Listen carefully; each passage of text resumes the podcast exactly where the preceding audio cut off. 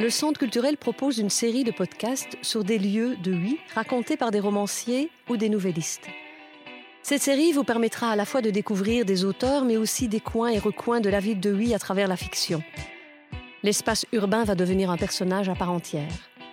Nous vous invitons à découvrir Huy à travers différents romans qui se déroulent dans la cité Mosane. Vous pensiez que la ville de Huy n'était pas une ville littéraire? Eh bien, ces podcasts sont là pour vous faire changer d'avis. Belle balade et Belle écoute.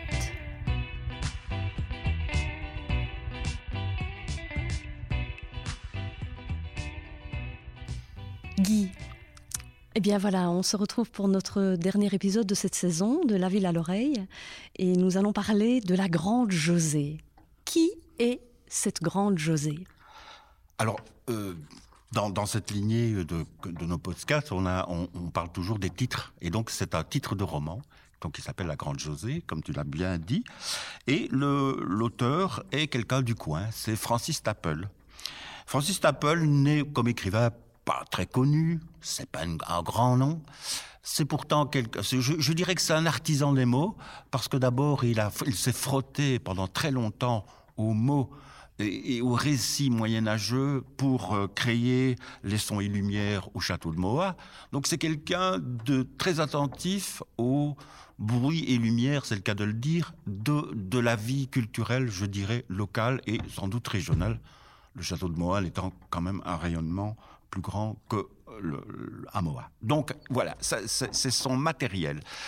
Je ne sais pas pourquoi, un jour, il s'est lancé dans l'écriture de romans. Toujours est-il que La Grande Josée, c'est son deuxième roman publié chez la, maison d'édition de, Academia et qu'il a, avec ce roman, euh, je dirais, s'est engagé à recréer des réalités contemporaines de la ville de Oui. Et c'est là que nous allons l'explorer, avec ton aide et ta bienveillance. Bien entendu.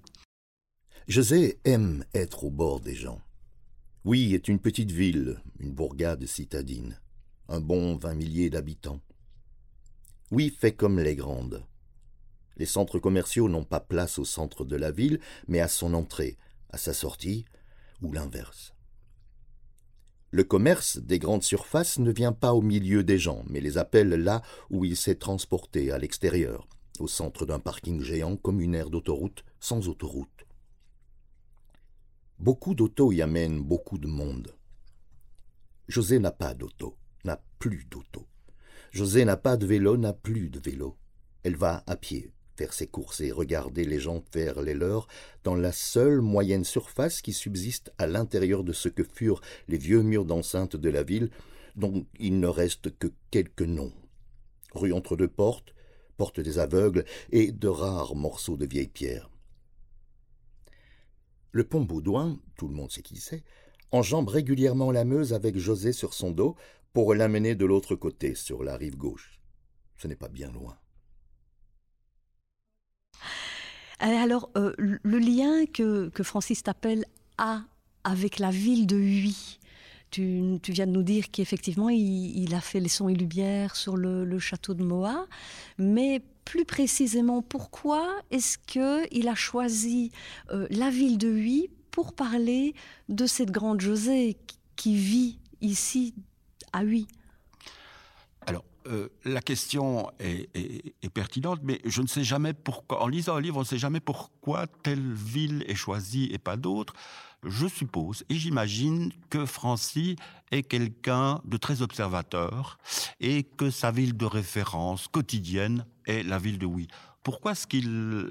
je, suppose que cette ville s'est imposée à lui comme étant non seulement le décor de sa grande, des exploits entre guillemets de sa grande Josée, mais surtout qu'il a, euh, qu'il a voulu euh, entrer dans pas mal de, d'aspects de la ville et qu'il a voulu y entrer et inviter son lecteur à participer à son observation globale. Je, trouve que c'est un, roman qui à la fois euh, se nourrit de l'observation de l'auteur et en même temps, c'est un roman qui a l'art de faire passer son observation comme étant des éléments de fiction accessibles à tous.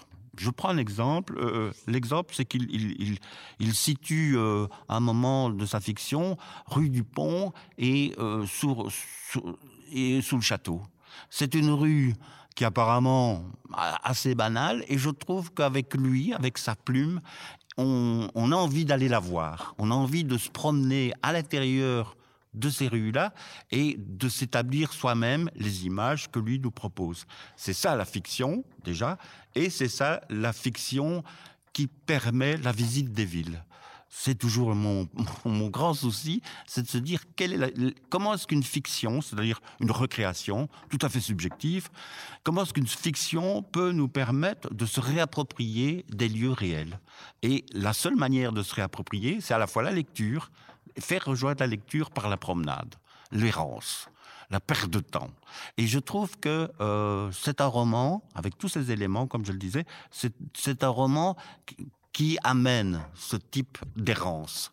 Tiens, rue du Pont, tiens, rue sous le château, tiens, la Grand Place, vue par la Grande Josée, ou l'ancienne poste, puisque elle est postière, l'ancienne poste de, de, comment est-ce que, euh, la reproduit, et, mais comment est-ce que nous, on peut aller la revoir à travers cette fiction?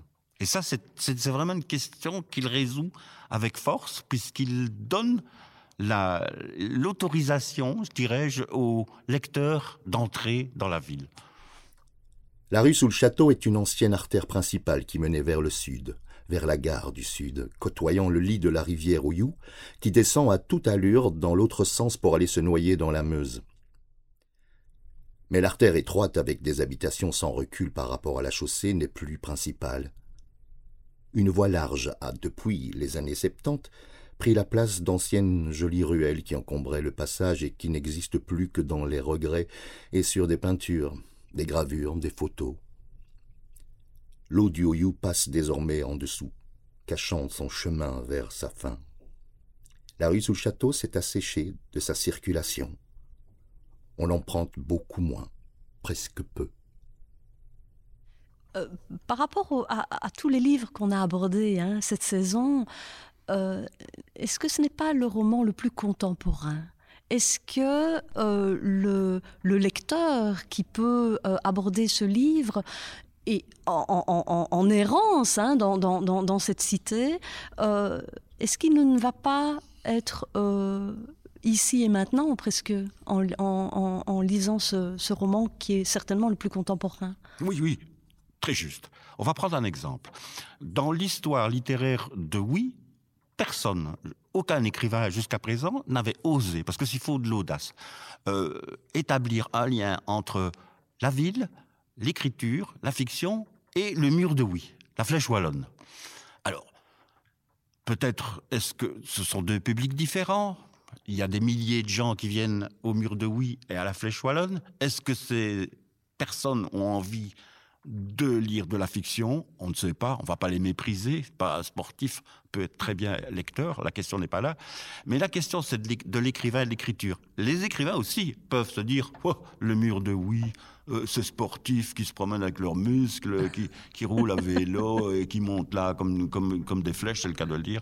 Euh, Est-ce que c'est une matière euh, littéraire? Oh non, pas vraiment, etc. Encore qu'on a une littérature sportive de très haut niveau, de très haute qualité, donc la question n'est pas là. Mais la question c'est de dire, tiens, un écrivain a osé dire, eh ben ici c'est le, le, mur de oui, c'est le chemin, pas le chemin des Staples, c'est le chemin mm-hmm. des, des, des des chapelles, mais c'est aussi le mur de oui, et je, le propose à mes lecteurs. Formidable. Mhm. Voilà enfin quelqu'un qui, pour moi, a une audace fantastique et qui relie deux milieux qui apparemment ne ne s'autorisent pas à se fréquenter. Alors, pour avoir essayé de monter le mur de oui avec mon vieux vélo, je suis, j'ai été dépassé, anecdote, j'ai été dépassé par des vrais coureurs. Je veux dire des gens qui ont la musculature euh, pour aller jusqu'au bout. Il parlait flamand. Il parlait néerlandais. Je me dis, c'est formidable. Voilà un lieu qui attire énormément de monde, euh, même pas de la francophonie, on n'est pas dans la francophonie, dans, dans, un monde sportif, dans un monde tout à fait hors, entre guillemets, de la lecture. J'avais envie de leur dire, ben, prenez Francis Staple, il parle de, de, de, de, là où vous, vous êtes en train de monter, et puis il parle de plein d'autres choses de cette ville que vous n'allez pas voir, parce que peut-être qu'au-dessus du mur, vous allez partir, aller boire un café quand ils seront ouverts, et repartir dans une sphère sportive. J'avais envie de leur dire, ben, on a un roman qui raconte Qui, parle de, la flèche wallonne, mais en plus qui parle de plein d'autres choses que vous ne saurez jamais si vous restez euh, dans, dans, votre mur, c'est le cas de le dire. Donc, euh, le, roman de Francis Staple, justement, dégage plein de petits détails euh, de la vie de la ville. Prenons un autre exemple, le Pompire, il en parle. José n'aurait pas aimé habiter dans une rue dont le nom veut rappeler quelqu'un qui ne dit plus rien à personne. Il y en a comme ça, des noms d'hommes anciens qui ont inventé, qui ont fabriqué, qui ont vendu quelque chose, qui ont fait des affaires, et puis d'autres qui ont été dans la politique, dans les batailles, dans l'histoire de l'Église catholique. José n'a pas souvenance d'un nom de femme sur un nom de rue, hormis les prénoms de femmes qui, grâce à Dieu, ont été canonisés. On peut, ah oui, passer par les rues Sainte-Yvette, Sainte-Anne ou Sainte-Catherine. José pourrait en citer des prénoms de femmes qu'elle a côtoyées dans sa vie, mais ce ne sont pas des saintes, pas des femmes qui ont inventé quelque chose, pas des femmes à justifier que leur nom désigne une rue, identifie un boulevard. Ainsi celui de Denise, une ancienne collègue qui cassait les pieds à tout le monde au boulot en revenant à tout bout de champ sur son occupation d'avant, où tout était bien mieux, ordonné, respectueux, silencieux, angélique même. Normal, c'était au service du Père Pire, religieux dominicain qui était hébergé dans un couvent à la Sarthe, sur les hauteurs de Huy. Pas de nom de rue pour le Père Pire, mais celui d'un pont, tout un pont au-dessus de la Meuse avec un autre village de chaque côté. Quand on pense que le Père Pire a fondé les îles de paix, quelque part au bout des mers, est-ce bien opportun de mettre son nom sur un pont? Un pont, ça détruit une île. Ce n'est pas le meilleur endroit. Rien de pire qu'un pont pour une île. À ce moment-là, sous les colibets et les ricanements faciles des collègues, Denise, toute rouge, assénait son argument phare. Il a quand même eu le prix Nobel, le père Pire. Effectivement, de la paix, en 1958. D'où le pont.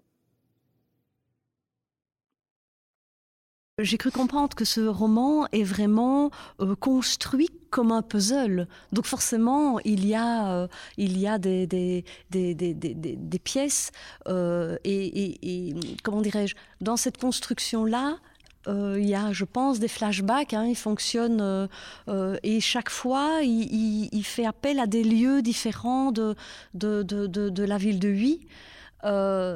donc, c'est intéressant puisqu'il aborde aussi certains quartiers, certains, euh, euh, lieux de, cette façon euh, un peu pointille. C'est comme ça qu'on dit, non Qu'il a été écrit, le, roman? En fait, il a, il, il a, il a l'art du romancier, c'est-à-dire de créer un personnage. Et ce personnage, la grande José, est à la fois quelqu'un qui se promène beaucoup, et donc ça lui permet de, entre guillemets, de faire visiter des lieux à, son lecteur. Et à la fois, c'est un personnage assez, euh, je dirais, un peu truculent, comme on mhm. dit. C'est une postière, donc ce n'est pas un personnage euh, apparemment historique, mais c'est un personnage qui, qui, va à Paris, qui a, qui a, de, qui, a de la lecture, euh, il, elle aime bien la lecture, donc ça lui permet de, de, de raconter quelques romans. Euh, c'est un personnage très ouvert et euh, c'est notre guide l'histoire de José est une histoire qui peut, nous être racontée d'une manière euh, très, très proche. Très, oui, on, a l'impression qu'on peut découvrir des grandes José un peu partout dans, notre univers, et en même temps, c'est un personnage de fiction, c'est-à-dire quelqu'un qui nous échappe.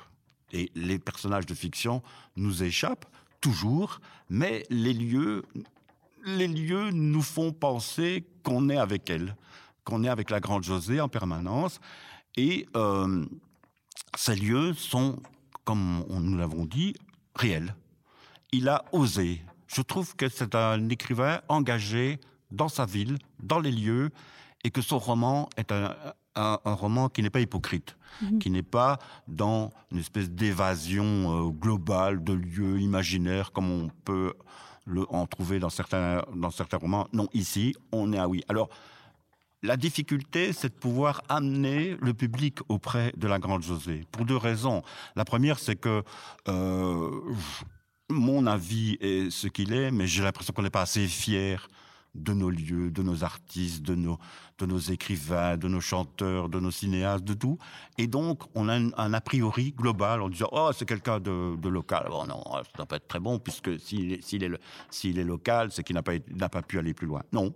Il y a des, des énergies locales qui sont aussi respectables que les énergies, disons, francophones. Et d'autre part, ça c'est le premier élément, d'autre part, il y a la maison d'édition, qui n'est pas une grande maison, mais qui est une maison qui provoque le lecteur à, agir.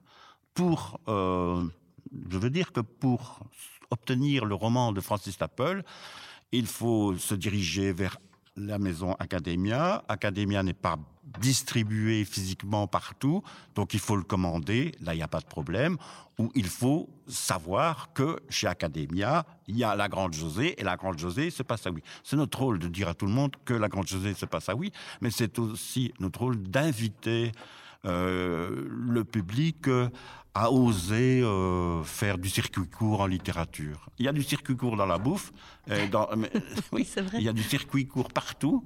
Hein. pour le moment, on, nous demande d'acheter des patates pour ne pas que nos producteurs soient en faillite parce qu'il y a une question de marché de patates. Eh bien, pourquoi est-ce qu'on on nous, on nous offre pas la possibilité, au lieu en achetant des patates, achetons un livre aussi, d'ici, produit par ici, en circuit court, avec des, lieux identifiés et un auteur qui est identifié aussi, c'est-à-dire qu'on peut le rencontrer dans la rue. Le 15 août, ah oui, est une date particulière, focalisant toute une neuvaine de jours autour d'elle. C'est la fête, fête religieuse, fête foraine, une des plus grandes de Wallonie. Fête populaire avec flonflon, buvette, confrérie et un feu d'artifice tiré du sommet du fort surplombant la ville, les bombes chargées de poudre grimpant d'autant plus haut, les étoiles étincelantes et retombant d'autant plus longuement, comme si c'était plus bas. Tous les sept ans, la fête religieuse monte d'un cran, prend de l'ampleur. Un grand cortège historique et folklorique promène à travers les rues de la ville une statue de la Vierge Marie que, depuis une grande sécheresse au XVIIe siècle, on descend en remerciement pour avoir envoyé de la pluie depuis l'église de la Sarthe au sommet du mur de Huy. Des curieux et des fervents s'emparent ce jour-là des rues et des places. Les fêtes septennales, c'est la flèche wallonne de l'Église catholique. Cette année-là, le 15 août tombait un mercredi. C'était une année sans septennale, mais il y aurait de la fête et de la foule tout de même. On dit qu'il fait toujours beau le jour de la fête, ah oui, mais on dit ça les 15 août, où il fait beau. On dit aussi qu'au 15 août, oui sent déjà l'hiver venant qui lui colle au cul. Ça, c'est toujours vrai. On pourrait aussi euh, euh, proposer ce genre de littérature dans les écoles, euh, aussi bien ici que de manière plus euh, provinciale, si je puis dire, justement pour, pour faire découvrir une littérature qui, qui, fait partie de notre identité.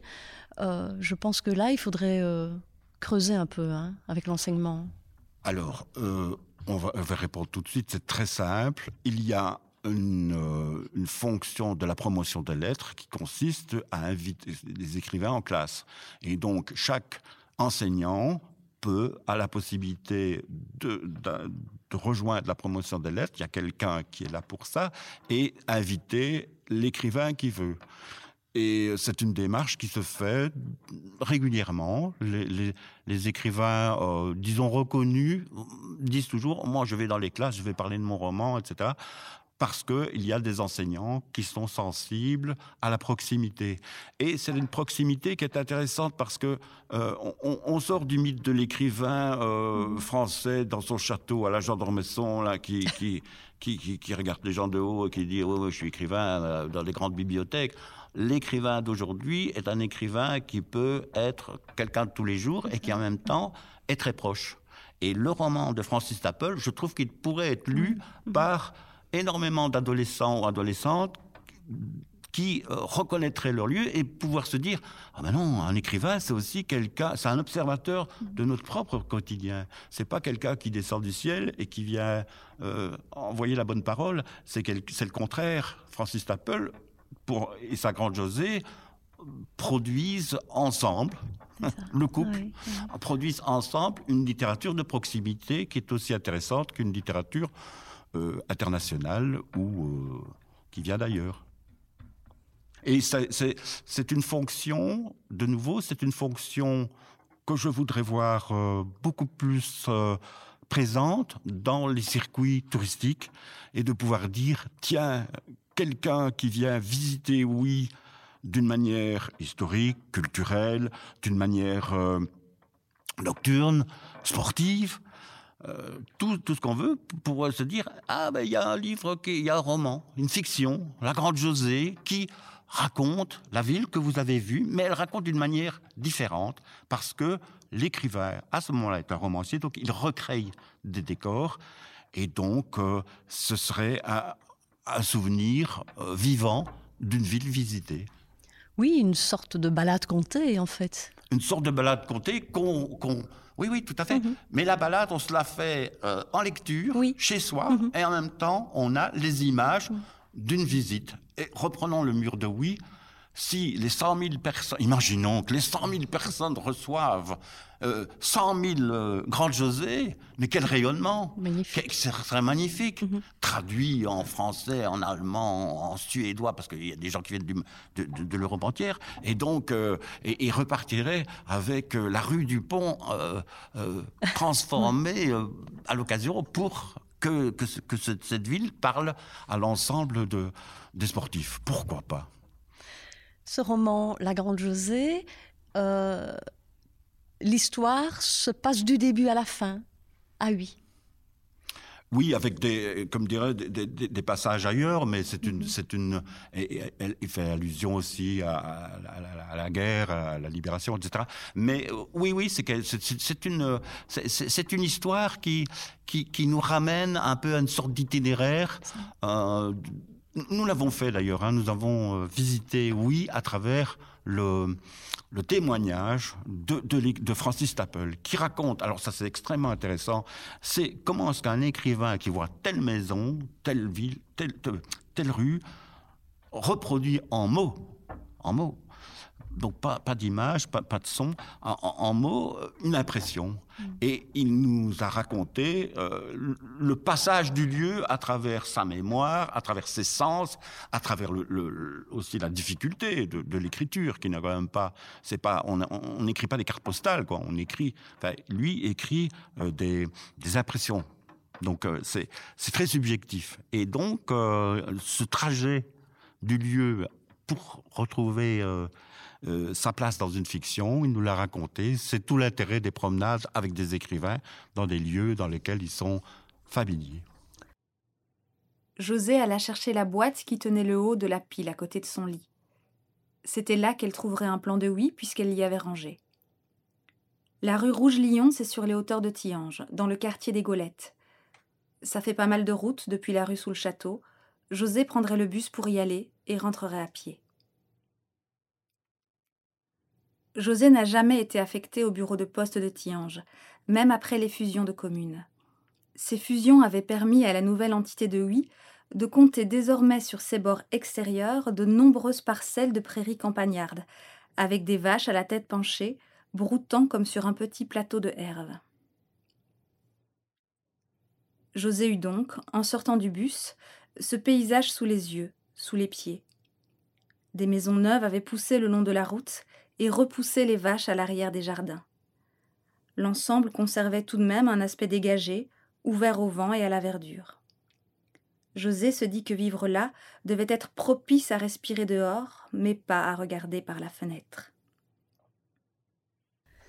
Euh, Guy, je, te remercie. Mais c'est moi qui te remercie. Euh. Je crois qu'il faut remercier aussi le Centre culturel de nous avoir permis ce, ce, je dirais, ce, passage des mhm. livres à travers le son et à mhm. travers aussi la curiosité de, pouvoir euh, ramener la littérature à quelque chose d'extrêmement familier. Oui, quotidien presque. Quotidien. oui, tout à fait. Un livre est quotidien lorsqu'il est euh, perçu comme euh, un objet qui est aussi important qu'une tasse ou qu'une cuillère. Ah, si ça pouvait être aussi fort. Et pour revenir au mur de oui, eh bien, si, un livre pouvait être aussi important que les deux roues du vélo qui montent le mur, ce serait formidable.